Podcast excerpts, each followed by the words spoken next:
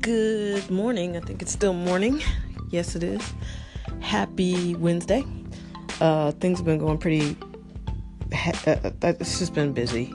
That's all. I the, everything's going so fast, and I, I just I'm doing probably too many things all at once. But I'm excited. That's the way I like it. You know, I like to be busy and productive, and I like to make money. So there you have it. Um, anyway, uh, just wanted to touch base. I hope everybody's doing well. You know, before you can process one tragedy, there's probably another one on the horizon. If you think about it, we've dealt with uh, domestic terrorism uh, twice. Uh, Charlottesville really hasn't finished uh, resonating with me.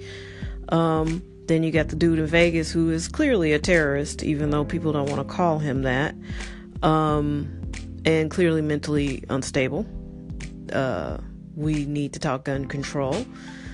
And again, no one's saying take away your guns, at least I'm not. When I say gun control, I just think it needs to be regulated.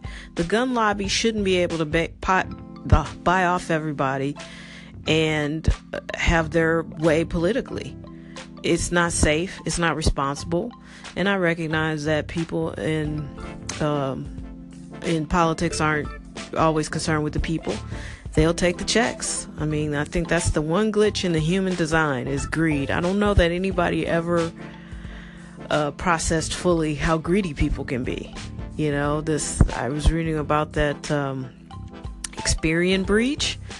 I mean, they were just reckless and shady. And it's like you guys created the system of having to, you know, these three places be responsible for everybody's credit. You gave them all this power and we're asking them to to put our best interests at heart and clearly that wasn't really a priority. They weren't they weren't even doing the latest in security. You know, they I don't have the specifics so I'm not going to come off like, you know, I'm breaking news here, but as you know, we know they breached 143 million people. I think they added two more million. Um, they left off some millions of people. So basically everybody. And the you know they're clearly not the bastion of security. It wasn't a priority.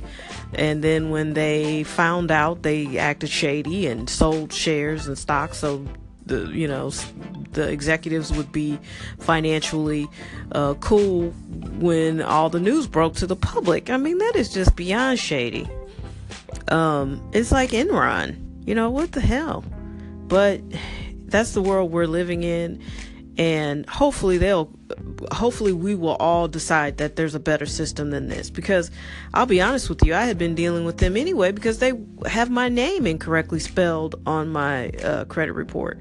And to get them to change something it's like draconian. They act like you know you can't change you you can't correct any mistakes on there without having a, they just hope you'll tire out basically.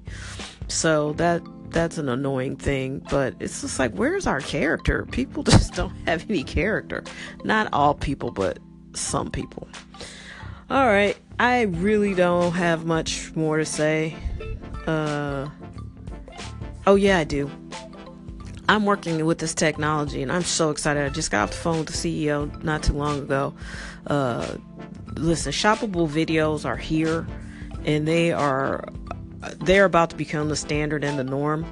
Um, and I'm so excited. It's just so much fun to be on on the front runner of something and watch demos and stuff and see, like, oh, this is what it was like when when they did their first Google search or when Amazon, you know, shipped its first book. Like, it's a baby step, but soon it's not going to be a baby step. It's going to be huge. So if you are in retail, um, my areas of specialty so far have been media video companies, uh, retail companies, uh, give me a holler.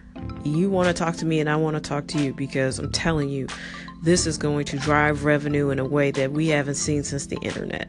And I'm excited about that because, as I've stated, I like to make money. And I want to make you some too. Because I'm not like these other people. I want us all to be in the winner circle. Yeah, that's that's what it's all about. Let's all win. All right. Here's something I haven't commented on, but I've been watching it uh, since it came on. Um, is, anybody watching HBO's The Deuce? Um, it's not a bad show, but I gotta be honest with you. David Simon, who uh, is the creative force behind The Deuce, but also brought us The Wire, Treme. I mean, he has a unique gift of making you feel like you are watching uh, the real deal, like it's a documentary. Um, I had I have spent time in Baltimore, uh, certainly when I was at Howard, but also when I had visited friends in the early 2000s, and he really captured that. It was like a documentary, and so with the Deuce, he has taken us back to like 71 or 72, and it feels so realistic.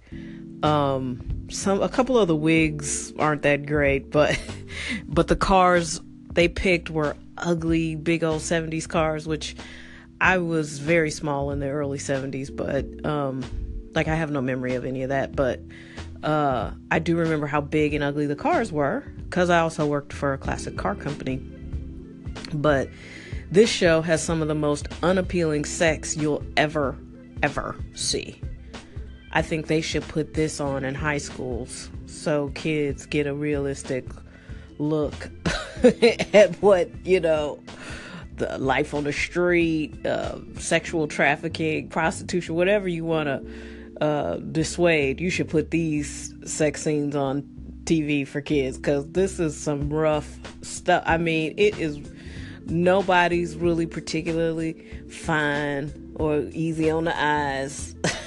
it just they've got these bad pressing curls and, and big, you know, fuzzy froze and uh, bad looking clothes. And I mean it is such it is very authentic. And you know this is praise for the show FYI um, they're doing a good job. It's it's supposed to show you the beginning of the porn industry which uh, the they really haven't taken a speedy approach to that. Um, it's very clearly focused on prostitution. Uh, I, am gonna guess this first season, um, but I feel very good about the show because I think it's what the uh, Bobby Cannavale show wanted to be. Uh, Vinyl, Vinyl really just turned into his character, Bobby Cannavale, the lead guy, just doing copious, copious amounts of cocaine like I don't even know how he could function. The whole the script had to read, you know, character snorts cocaine like through the whole thing, um, every page. So I, I didn't think that show was authentic. I think they got hung up on the on trying to make you feel like. I think they got hung up on romanticizing the 70s, and this is less about that and more about you know, this was Times Square was grimy, man. It was gully. It was full of pimps and hookers and uh, porn theaters and just kind of disgusting. And you feel that, like you feel like ugh after you watch an episode. So I think they're doing a great job. But yo, man, it's heavy. It's heavy. This one character last week, I was like, oh my god, this is rough. like it just makes your ovaries dry up. So they probably should just start showing this one in high schools.